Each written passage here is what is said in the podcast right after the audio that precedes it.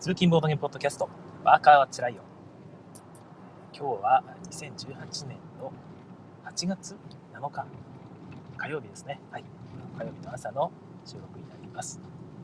はいえー、毎日暑い日が続いていますが、最近ちょっとだけね、えー、なんか涼しい風が吹いているような、そんな瞬間があったりしてですね、まあ、そろそろ秋なのかなと。まあ、まだまだ早いか。この話するのまだ早いか。さすがに早いか。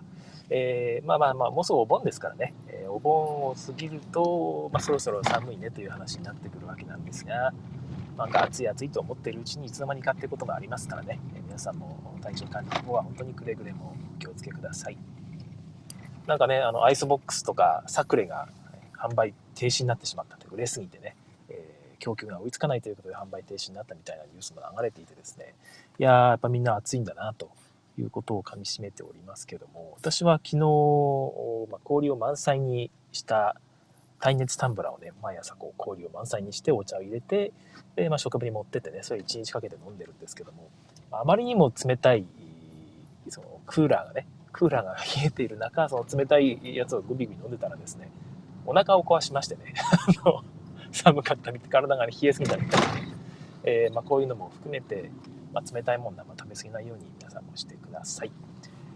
はい、えーと、コメントいただいてます。なおさんからね、いつも通り、富良野は方は26度だということで、立秋を感じさせる気温です。まあ、同じですね。えー、まだ、まだ秋早いだろうとは 思いますけども、まあ、そういう感じの時期だってことですよね。えー、富良野では秋に向かって季節が移り変わっています。いや、いいですね。はい。福井の方はまだ、まだ、まあ、まあ、夏だなという感じではありますけども、確かに気温の方が少しずつという。えひろしあんさんおはようございます。東京は涼しい雨です。あ、雨なんですね。え台風13号でしたっけね。えー、と日本に進むにつれて動きがゆっくりになるという台風らしいんですけどもね。例えば台風がやってくるっていうものをテーマにしたボードゲームってあるのかな？なんかありそうですけどね。多分あるんでしょうけど、私はそんなことがないかな。台風をテーマにしてなんかいろいろやるとかいう、えー、ゲームもあってもいいかもしれないけど、ちょっと生々しいのかな？災害が起きましたみたいな話になるとね、ちょっと、あのー、亡くなられた方とかもいっぱいいる中で、ゲームとして取り扱うにはちょっとあれなのか。うん、はい、そんなことを考えながらの朝でございます。はい、えーと、先日もお伝えしていたんですけども、えー、越前ボードゲフリマ、越前ボードゲームフリーマーケットというのを9月2日日曜日に、今年ですね、もちろん、はい、に開催いたします。もう1ヶ月ないわけなんですけども、まあ、思い立って空き地ですということでね、会場の方、予定を聞いたら、10月の何日かと、まあ、9月2日と2つしか空いてませんよってことで、どっちがいいですかってことで、えー、まあ、あの、ハトさんにね、聞いたら、ハトさんが出てくれないとね、会が成り立たないと思ってますんで、ハトさんに聞いたら、えー、まあ、9月2日の方が都合がいいよってことで9月2日にさせていただいたんですけども、まあ、1ヶ月ないということで、えー、慌ててね、サイトの方を準備して募集をかけたんですが、あの、たくさんの方に応募していただきまして、今のところ10サ10サークルっていうとあれかな、10出店者、はい、えー、の方に、ハトさん入れると11出店者ですね、の方に申し込んでいただきまして、もうもう十分、あの、イベントとして定裁が取れる形になったなと思っています。ありがとうございます。もともとね、出店ぐらいあったらいいな、でも実際は2、3出店ぐらいになっちゃうかもしれないな、みたいなね、急な話なんで、えー、とか、ね、覚悟していたんですが、まあ、蓋を開ければこんな感じで、えー、非常にありがたいですね。え、ー、と、まあ、各サークル出店者の方ですね、が、まあ、10から、だいたい10から50ぐらいだと思うんですけども、のボードゲームを出していただいてですね、で、ハトさん自身もなんとね、200個以上出すということをおっしゃっているので、200個、200個ってすごいですよね。200個って何だって話ですけど、えー、200個持ってないわって人もね、いっぱいいるはずで、でぶっちゃけその200個を棚に飾るとですね、2, 2段ぐらい、2段、3段ぐらい、3段というか、棚3つ、2つか3つぐらいになると思うんですよ。大箱ばっかりだったらね、それこそ4つぐらいになってもおかしくないぐらいのま数なんですけども、まそれをもう置き場所がないということで余ってるのがそんだけだということですよね。いやそれは、あの、売ってもらわないと、という気はするんですが、あなたさんもですね、イベントを盛り上げるために、だいぶ頑張って出してくれてるというところもあると思いますので、多分ね、目玉、目玉商品みたいなやつもたくさんあるはずです。あのぜひね、えー、近隣の県外の方もぜひ来てほしいなと思っています。東京とかからね、さすがに来るのは、さすがにちょっと大変だと思いますけども、まあ、大阪、名古屋、まあ、京都ぐらいだったらですね、まあ、気軽に来れる距離ですから、観光がてら来ていただければなと思います。はいホームページのアドレスが、エチボフリーマーケットというエチボ FM ですね。えー、越前市ボードゲームフリーマーケットということでね、ECHI で H で BO ですね。エチボ。ECHIBO、エチボで FM ですね。フリーマーケットの略で FM で、ドット、ジムドフリー、JIMDO、ジムドフリー、ドットつけないですね。ジムドフリーとそのまま続けてください。ジムドフリー .com、はい、というアドレスでホームページを作っています。で一応このページね、ホームのところに、えー、大体の開催概要が書いてあるので、その出店者の方とかね、まあ、その普通に参加される方もぜひ読んでおいてほしいんですけども、アクセスっていうページを1個作りまして、そちらにアクセス方法以外にですね、近隣の観光スポット、食事、宿泊情報なんかをまとめています。まあ、これ北陸ボドゲフリマの時ですね。え、もう何年前なのかな、え、4年ぐらい前の話ですけども、そちらにまとめたやつをちょっとリフレッシュして、ほとんどがリンク切れになってたのでね、リンク情報とかをこう直して掲載しております。そちらを見てですね、また来ていただければなと思います。福井県はね、蕎麦とか美味しいんですよね。蕎麦打ちの人もすごく多くてですね、趣味で蕎麦を売ってる人が多いんですよ。だから、普通のお店で売っている蕎麦も非常に美味しいっていうか、美味しくしないと、あの、素人に負けてしまう。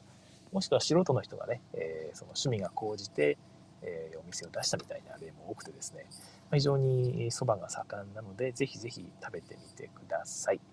はい。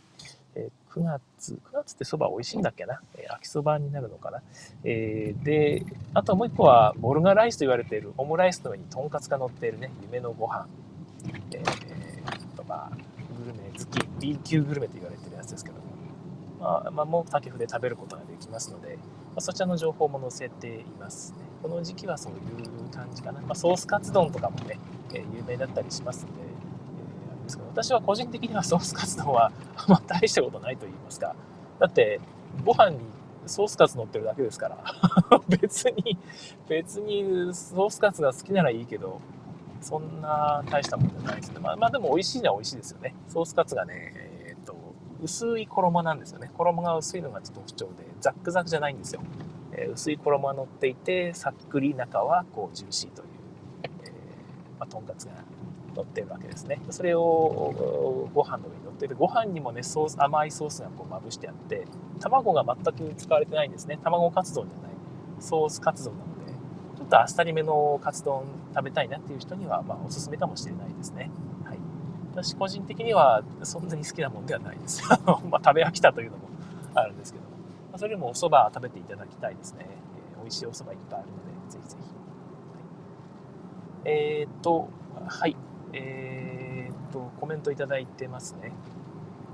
えー、なおさん、四季の農業ゲームで日照りや大雨があります。ああ、そう、四季の森ね、一回ちょっとやってみたいなと思ってるんですが、あれ面白いですかね。なんか面白いって評判聞くんですけども、ちょっと値段が高めで経営してるところがあってですね、ルールも読んだんですけど、ちょっとピンとこなかったんですよね。またね、面白いという話があったらお伺いしたいですね。なおさん、僕の部屋ごとフリマに持って行って売りたい問題。ぜひぜひ、はい、えー、持って行ってくださいよ、本当に、ね。現地の人ね、誰か捕まえて、箱を送るから売ってこいってね、手間賃払うからっていうやつもありやと思うんですけど、まあ、それもそれでめんどくさいかな。はい。やっぱ、まあ、自分で売りたいですよね、売るならね。はい。ヒロシアンさん、直接台風ではないです。鬼怒川とかのダム決壊をビーバーたちが防ぐ同人芸があります。おお、なんと、おそう、それいいですね。ダムの決壊をビーバーになって防ぐって面白いですね。ああ、すごい面白い。うんうんえー、なおさん、えー、バヌアツは海面上昇で島が沈んでいきますね。おー、そうでしたっけね。バヌアツやったことがあるんですがね、苦しい記憶だけが残っていて、えー、あまりあれですけども。シュウさん、出遅れましておはようございます。ラストスパイクが IOGM に入荷していて悩んでいたのを買ったら最後の一つでした。ラッキー。あ、よかったですね。ラストスパイス私も見たんですよね。6500円ぐらいでしたっけね。まあ、送料込みで7000円いってしまうとは思うんですが、まあ、そこそこお高いゲームだとは思うんですが、なんかその、それの値段で買えないんなら仕方がないですよね。まあ、高いゲームとは言いながらも、非常に、なんつうかね、遊びやすいゲームなので、ぜひ遊んでみてください。いいな、ラストスパイクのね、あの黒いコマいいっすよね。はい、私が持ってるのは、あの、ブドアミアスタっていう、そのリメイクの作品なんですけど、ポーランドかな？はい。えー、なんですか、まあ、あの、土地に、土地になんか建物を置いていくのかな？土地を買収していくのかな？分かりませんけどもその駒が白いっていうか銀色なんですよねそこの違いがあってあのラストスパイクとはまたちょっと見た目とか雰囲気が違うという感じになっています非常にいい感じです、はいえー、ラストスパイクの話はまた明日しようかなと思いますが、えー、今日はこの辺で、はい、でえー、っとね本題の方にちょっと遅くなりましたけども入りますね今日はあんまり長く話さない予定ですあその前にえー、っとですね、周さん、なおさんの家に行って振りまして、振りましてほしい問題。はい。なおさんの家で振り回す。いいですね。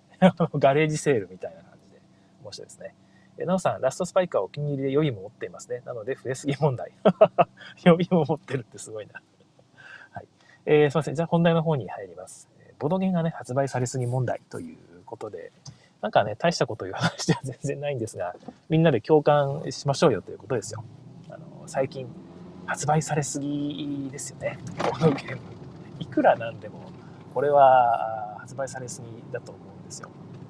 で、えー、ちょっと調べてみたんですが、今年の情報はないんですが、昨年の、えーとね、ユーモアさんが出されている日本ボードゲーム大賞というホームページがあるんですが、こちらで投票対象になっている作品の一覧っていうのが見れるんですね。えー、今年もその2017年の対象作品の一覧っていうのをちょっと見てみたんですけどもいやいやいっぱいあるなと昨年発売されたゲームだけでだいたい300タイトルですね。同人ゲームを抜いてです。同人ゲームを抜いて300タイトルが普通に一般流通していたということみたいですね。はい。で内訳なんですけども、まあ、大体うんとね2割弱が国産ゲームと言われてるやつですね。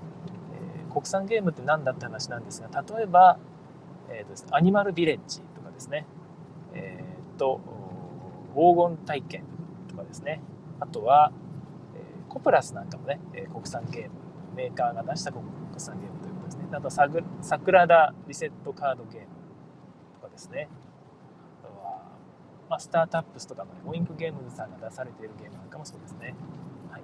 でこういうものが国産ゲームとしてリストアップされています。これが35、6タイトルぐらいある感じですかね。で、いわゆる日本語版ですね。海外の作品の日本語版として出されているもの。こちらが、えー、まあ、4割ちょっとって感じですかね。はい、4割か4割ちょっとぐらいあります。であとがその役付き輸入版と言われてるね、えー、海外のゲームを日本に輸入して翻訳の印刷したね自分たちで印刷した、えー、語訳をつけて売るという役付き日本語あ海外版というやつがまた同じく4割ちょっとという感じの構成になってるみたいです。この一覧にはね同人ゲームっていうのも上がってるんですが30何タイトルぐらいしか上がってなくてですねそんだけじゃないんですよね。え同時ゲームってもっともっといっぱいあるのでその中の一部がこのリストに上げてくれって、え依頼をすると上げてもらえるんでもしあの聞いてる方でね、えー、同人ゲーム自分の作品も上げてほしいっていうのがあったらね今年っていうか2018年の方はちゃんと依頼した方がいいですね1票でも入ってくれると嬉しいですからね。はいまあ、ということで、ねこの同人ゲームは抜いても300タイトル入れたらね、えー、まあその全部プレイするのはあれだと思うんですが、まあ、普通に 100, 100タイトルぐらいはね、注目作品とかあると思うんですよね。まあ50タイトルぐらいはあると思うんですよね。で考えると、だいたい350ぐらい、ね、1日1個ずつ、ね、プレイしていかないともう追いつかない。下手したらね、そんだけやっても追いつかないということですよ。えー、日本で買える、日本で流通してる作品だけでもこれですけども、あれですね、まあ、さんがコメントしてくださってますけども、えっ、ー、とですね、えー、ジェンコンのリストがね、えー、600個とか1000個とかね、確かね、私は見たのは900ちょっとみたいなあのツイートね、清水さんがされていたのを私も見ましたけども、それぐらいあるんですよね。世界で販売されるだけでもそんだけあって、まあ一部が日本に入ってきてね、日本でも国産ゲームが発売されみたいな感じになっていくと、まあまあまあ、あの、一人で全部買うのはまあ無理ですよ。まあ、全部っていうのは大半をってことですけど、さすがに本当に全部はあのいらないと思いますから、欲しいゲームを全部買うっていうのはもう不可能な時代になってきていると思うんですね。で、これって結構その、なんていうか、時代が変わったっていう表現をしても私いいぐらいだと思ってまして、これを契機にボードゲーム趣味から離れる人っていうのは私はあの出てくるんじゃないかと思っています。っていうのはですね、そのこれまでは月にね、2、3個ぐらいだったというのが、もう今では350タイトル出るってことはですね、まあ、300タイトルでもいいですよね。同人ゲームは除いたとしても300タイトルということは、なんだ、週に10個以上出るってことですよね。はい。週に10個以上ってことはないのかいや、でもそれぐらいですよね。えっ、ー、と、いや、もうちょっと、10個以上ってことないのかまあでもそれぐらい出てるってことですよね。2、3個じゃ到底なくなってるということで、まあ、全部を買っていくっていうのはちょっと厳しいはずと。でなると、これまでは全部変えていたのが、あ買えなくなる。で変えていたってことは、なんていうか、ゲームの全容を自分はなんていうか、知っているぞと。えー、自分は、なんとかゲーム業界、この業界ね、この業界のなんていうかあ、全てを知っているという気分に慣れていたのにですね、これからはそういう気分になれなくなるんですよね。買え、それ持ってないわ、やってないわ、知らないわっていうことがね、次から次からこう増えてくるとですね、ちょっとなんか、万能感、全能感みたいなものが失われていくんじゃないかなという気がするんですよ。これまではね、全部変えていて、えー、俺全部やってたでって思っていたのができなくなってくると。そうなってくると、なんかね、もう、もういいや、もういいとなってですね、えー、もうボードゲーム全部追っかけるの無理なら、個も買わねえやみたいなねそういう風な極端なところに行ってしまうまあってみればふてくされてるというやさぐれると言いますか、まあ、そういう人が出てきてですねもうもう疲れた、えー、どうせ俺も俺これまでも追っかけるの実は疲れてたんだと。でもうどうせ無理ならこれを契機に俺やめようかなってですね、えー、これまでずっと追いかけ続けることにのみですねこう生きがいを感じていた。あそこに一生懸命ついてきていたというのはここレースから脱落するということが、まあ、起きる可能性がちょっとあるなと思っていまして。っていうのはタイムラインでもね、ちらほらとそういう話見かけるんですよね。最近もうあんまり買わなくなったなって言ってる方っていうのは、ちょっとしたらそういうところがちょっとあるのかなという気もしています。買わなくなったというより買えなくなったんですよね。で、買えなくなったんなら無理して全部買ったのを、まあじゃあ一気に欲しいやつだけにしようかなっていうところがあったりするんじゃないかなというところですね。っていうのは、あの、私自身がね、ちょっとそういうところがあるんですよ。え、まあ、昔は割とね、欲しいゲーム、無理して全部買ってるところあったんですけども、最近は欲しい、欲しいゲーム買ったら破産します。棚も置き場所ない。ね、あまりにも多すぎてですね、えー、で、まあ、これ諦めるんなら、あれば諦めようかな、みたいな感じになってしまっていてですね、まあ、本当に欲しいものって何だっけみたいなことを、まあ、改めて今考え始めてるっていうところが一つありますね。はいまあ、数年前からちょっとずつそういう傾向が出てきて、今年は特にそれが多かった気がします。やっぱりあれですね、あの、フェフフフェファークーヘルでしたっけ？えー、何でしたっけ？あのー、エッセン会場とかで、えー、行われるアンケートの結果でランキングが出るじゃないですか。で、あれの注目作品みたいなやつが、えー、昔はね、その中の何個か入ってきたら御の字だったのがですね、えー、国内同時、えー、全国か、あ、じゃあ、世界同時発売のタイトルがいくつかあったり、えほぼ全部です。結局最終的には日本語化される、もしくは訳付きで速攻で入ってくるっていう状況になっていてですね、2、3個だったら全部ね、買ってやってみようかなとか思う気になるんですが、あれだけ全部ね、入ってくると、もう、もういいや。結局、ノーリアはやってもいないですね。サンタマリアもやってない気がするかな。うん。まあ、グルム、グルムヘイブンとかはもともとノットフォーミーだと思うのでやらないんですけども、なんかそういうことが増えてくるとまあまあもうもう諦めようかなっていう 感じにちょっとなりつつもありますねだからあの向き合い方をちょっと変えなきゃいけないんですよねこういう時代になってくるとなんかボードゲームっていうのは全部やるもんじゃないよという、えー、ぶっちゃけそのプレステとかね、えー、っとその頃のデジタルゲームとかも一緒じゃないですか。最初はね有名タイトルってばっかりしかなくて、まあ、それをやってれば満足できたんだけども増えまくってくるとなんつうか自分の好きなゲームしか買えないやれないから、まあ、結局そこだけだよねっていうところになってくるわけなんですが。ただデジタルゲームの世界も結局なんだかんだでその全部できないなら売れないとできないから結局全部売れないで有名タイトルに人気が集中するっていう結果になってきているように見えるんですよね。で同じような状況にボードゲームの方もなっていかないのかなっていうのはちょっと心配しています。だから、えー、なんとか言い換えるとさっきまで言ってきた内容ですね、え、全部買っていた人っていうのがどんどんこう脱落していくということになるとですねメーカーから見た時の状況がこれまではね出したものなんか売れるぞ。これも出したらこれも売れるぞっていう 感じになっていたのがですね。じゃあじゃあこれもあれも全部日本語化して出せば売り上げがね2倍3倍4倍になっていくぞって思って片っ端から日本語化していったらですねある時突然パタリと売れなくなる。あれって、ねえー、いうことにならないのかなというのは少し心配しています。結局ね買う人がついていけなくなってね脱落してしまうとこれまで売れていたものすら売れなくなってしまうということが起こらないのかなというのがねちょっと心配してるんですよね。それがそのボードゲーム増えすぎ問題と私が思っていることのちょっと本質であります。そこはまあまあ何ていうのかなバブルが崩壊したっていう表現でいいのかな、まあ、まあ、ちょっと 意味が違うか。はい。まあでもそんな感じのことがねちょっと起こりかねないんじゃないかなと思ってまあ、メーカーさんもね、さすがにそんなことぐらいは分かっていると思うので、あんまり、ま、そこまで心配してるわけでもないんですけども、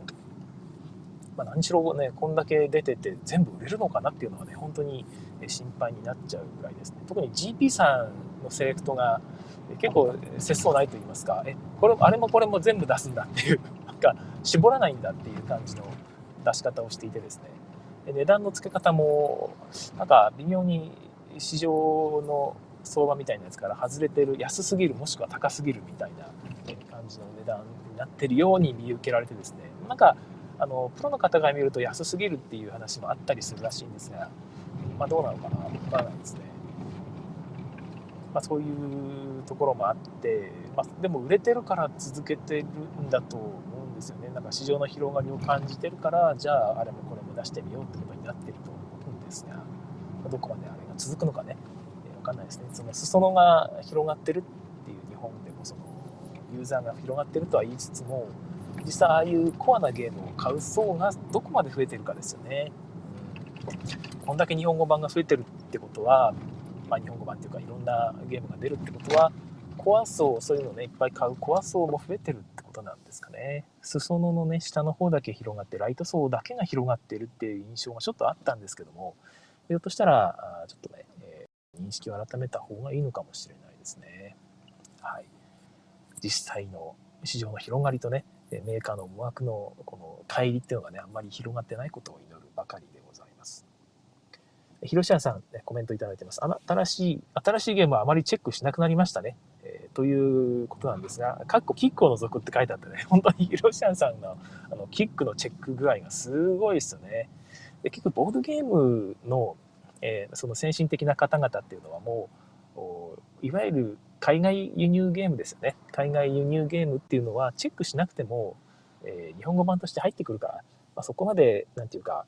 優先するものではなくなってきてるのかもしれないですよね。それよりもキックの方ほっといたら入ってこないしそもそもね日本で買えるチャンスもないかもしれないもの。っていうのを優先的にチェックした方が何て言うかあリスクが低いと言いますか。メリットが高いと言いますか、そっちの方が大事なのかもしれませんね。私はその皆さんの情報をいただいて、良いゲームだけをいただきたいなと 思っているわけなんですけども、キックはただね、うんまあ、そのキックしてる方も分かんなくてそのままキックされてるとは思うんですが、なかなかリスクが高いですよね。えー、状況状況もわかんないあの発売されて海外版が発売されて海外版はそんな方がいてね、えそれをその評判を聞いてじゃあ日本語版とかもしくは国産流通するものを買おうかどうか決めるっていうこれまでの流れがね全く通用しなくなってきてるという、まあ、一つは世界同時発売であるしもう一つはこのキックスターターみたいなあ本当に情報が全くない状態で買わなきゃいけないリスクをってねしかも高いですからね送料が。えー、そういう時代になってきてるんだなというところがちょっとその嬉しくもあり情報が多いっていうのは嬉しいことですけども全部追っかけられないというのもちょっとね、辛いなという感じがしていますね。なおさん、僕も新しい情報を漁らなくなりました。かっこボードゲームを除くね。え、それ除いたら意味ないやんというです。あというとこですが、皆さんやっぱり、情報はやっぱり、えー、なんていうか、追っかけますよね。情報は追っかけるけども、まあ、全部は追い切れなくなってきてるなというところです。これね、あの、コアゲーマーはそれでいいんですけども、状況変わってきたなっていうのは分かってますし、まあ、これまでこうだったから今後はこうしていけばいいっていうのはなんとなくこう対応方法分かるんですが、この今、ボードゲームに入ってきた人っていうのはね、どういう感覚なんだろうなっていうのは、少し思うところがあります。かなんか面白そうだなってボードゲーム何がいいんだろうなって思って入ってきてもですねもう選べないじゃないですかこんだけあった時にでその状況で、うんえー、なんかどうどうでもいいゲームを掴んでしまわないのかなという、まあ、これだけ多いとさすがに何ていうか足にも棒にもかからないという言い方もあれですけどもなんかそのやっぱりその昔のように厳選されたゲームではなくなってきてるわけですよね。日本語版が出ましたって言ってもいやそれはどうだろうというゲームもたまにあったりするのでそういうゲームを適当にね見た目だけで掴んでしまうとおーっと、まあ、ボードゲームってこんなもんかってなってしまうと。昔のねその定番ゲームと言われるクラシックタイトルのその有名作品評価が固まった作品だけではなくなってきてるということで、えー、まあ、その辺がね難しい時代なのかなという気がしますがどこかでおそらくまた定番タイトル中心の時代にぐっと傾く恐れはあるのかな。いやもうすでにそうなりつつあるのかな。どうなんですかね。はい、まあ、分かりませんけども、まあ、そういう方向もこう考えながら今度のねゲームマーケット秋は一体どういう風になるんだろうなってこれまではもうあれですよね。え定番タイトルにガーッとまた傾く流れが加速しつつあってそれ以外はもう私有して買うということで私有やってないサークルは軒並みあれだと。撃沈みたいな雰囲気になっていたんですがおそらくその流れが加速していくんだろうなという気はしています、まあ、そういうとこでそのボードゲームがめちゃくちゃ増えている中でどういうふうにね情報を取捨選択して良いゲームをこう選びな選びながらですねえ、何て言うか外れをつかまないようにする。そして本当に良いゲームを逃さないようにするというですね、かにして勝利点を稼ぐかゲームっていうのを皆さん楽しまれているかと思うんですが、まあ、異などありましたら私にもね是非教えていただければなと思います。ま、こういう情報、こういうね、ポッドキャストみたいな情報も、そういう意味では、ま需要が高まっているんでしょうかね。まあ、なるべく積極的に面白いと思ったゲームはこう紹介していきたいんですがね、ま、全然足りてないとは思うので、もうちょっとね、出していければなと思うんですけどね、私もそんなにゲーム遊べてないっていうのがありまして、本当に申し訳ないです。はい。えー、なるべくゲーム界とかにもね、積極的に顔を出して面白いと思ったゲームは紹介していこうと思います。では今日はここまでということで、えー、時間もいい感じになりましたので、えー、終わりたいと思います。はい、今週もね、火曜日になりました。えー、水曜日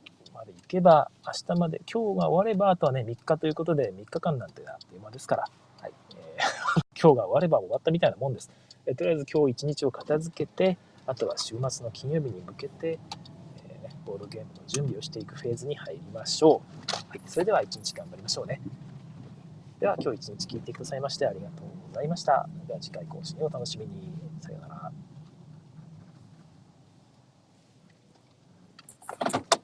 はい、えー、っとですね、ここからはおまけの時間なんですけども、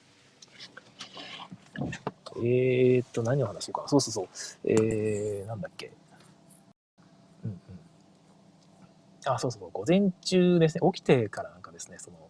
えー、アスペルガーの、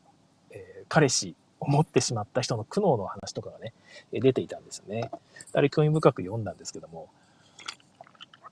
いやそのアスペルガーについて私もね、いろいろと調べたことがあって、まあ、自分自身アスペルガーじゃないかと、ま言われたことがあったもので、結局その後ね、心療内科に行って調べたら違ったので、ちょっとほっとした部分もありつつ、えー、いろいろと考えることがあったりもしたんですけども、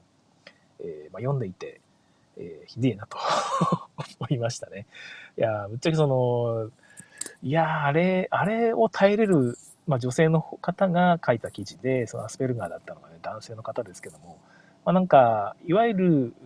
理系男性ね、人の心がわからない理系男性みたいなタイプの彼氏さんなんですよね。まあ、理系男性って言うと私も理系ですからね、いや、理系そんなやつばっかじゃねえよってね、えー、感じになるかと思うんですが、えー、なんていうかね、取り付く島がない、ね。ああれはね、読んでいたとして心が張り裂けそうになりますよね。ううって辛い辛いってなりますけども、ああいう感じの人ってはたまにいてですね、ああ、そうか、こういうふうに対処すればいいの、まあ、対処すればいいのかってほどね、その書いてる方も簡単に対処してるわけじゃなくてですね、えー、辛い思いされてるんですけども、いやー、大変だなと思います。でちなみにアスペルガーについて私昔調べたことがあってですね、えー、人の気持ちがわからないアスペルガーで検索すると、まあ、多分トップに出てくるんじゃないかと思うんですけども、アスペルガーの方も人の心がわからないわけじゃないみたいですよね。その共感能力が低いってわけじゃない。らしいです。これが面白いなと思ったので、ちょっと今日ご紹介しようと思うんですが、えー、アスペルガーの方は、同じような思考を持っている方、まあ、アスペルガー同士ってことですよね。同じまあ、アスペルガーもいろんなタイプありますから、似たようなタイプのアスペルガー同士だと共感できるみたいです。わかりますかね、えー、つまり、えー、とですね、同じような境遇の人には共感できるということで、これって、えー、まあ、いわゆる普通の人ですよね。まあ、定型、えー、定型発達者っていうんでしたっけ？はい。定型の人にとっても、そういえばそうだよなっていうところですよ。同じ境遇じゃない人にはなかなか共感しにくいっていうのがあって、それはまあ当たり前のことだよなと。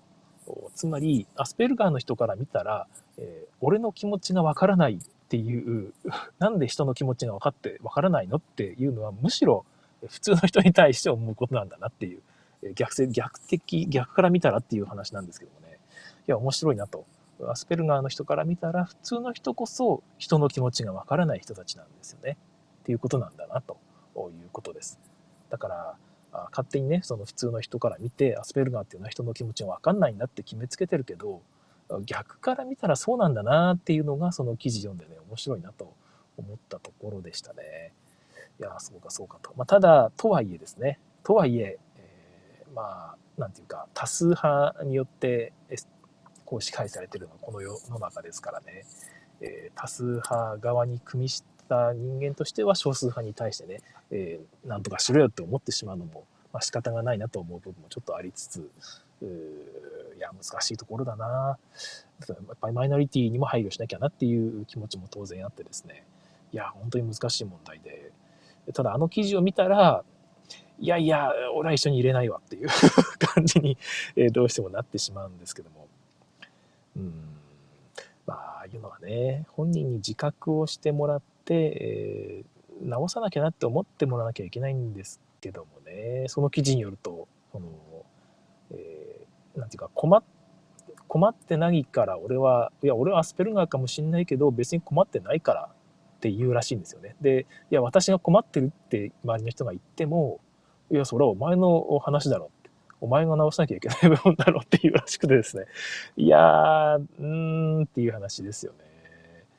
いやー、普通の人の感覚だと、周りの人がね、困ってるんであればね、その自分のことで困ってるんであれば、自分も少し譲歩しなきゃなって、え思う部分があったりしてですね。まあまあ、その相手の人にも譲歩してもらう部分あっても、いいと思うんですが、お互いに歩み寄らなきゃいけないよねとか、あ相手のことを思うならっていうところがあると思うんですが、まあ、そういう理屈は通じないんだなというところがまた、あなんていうか衝撃であり、えー、あ、そうか、こういうふうに考えなきゃいけないんだなっていうことを思ったりもしましたね。はい。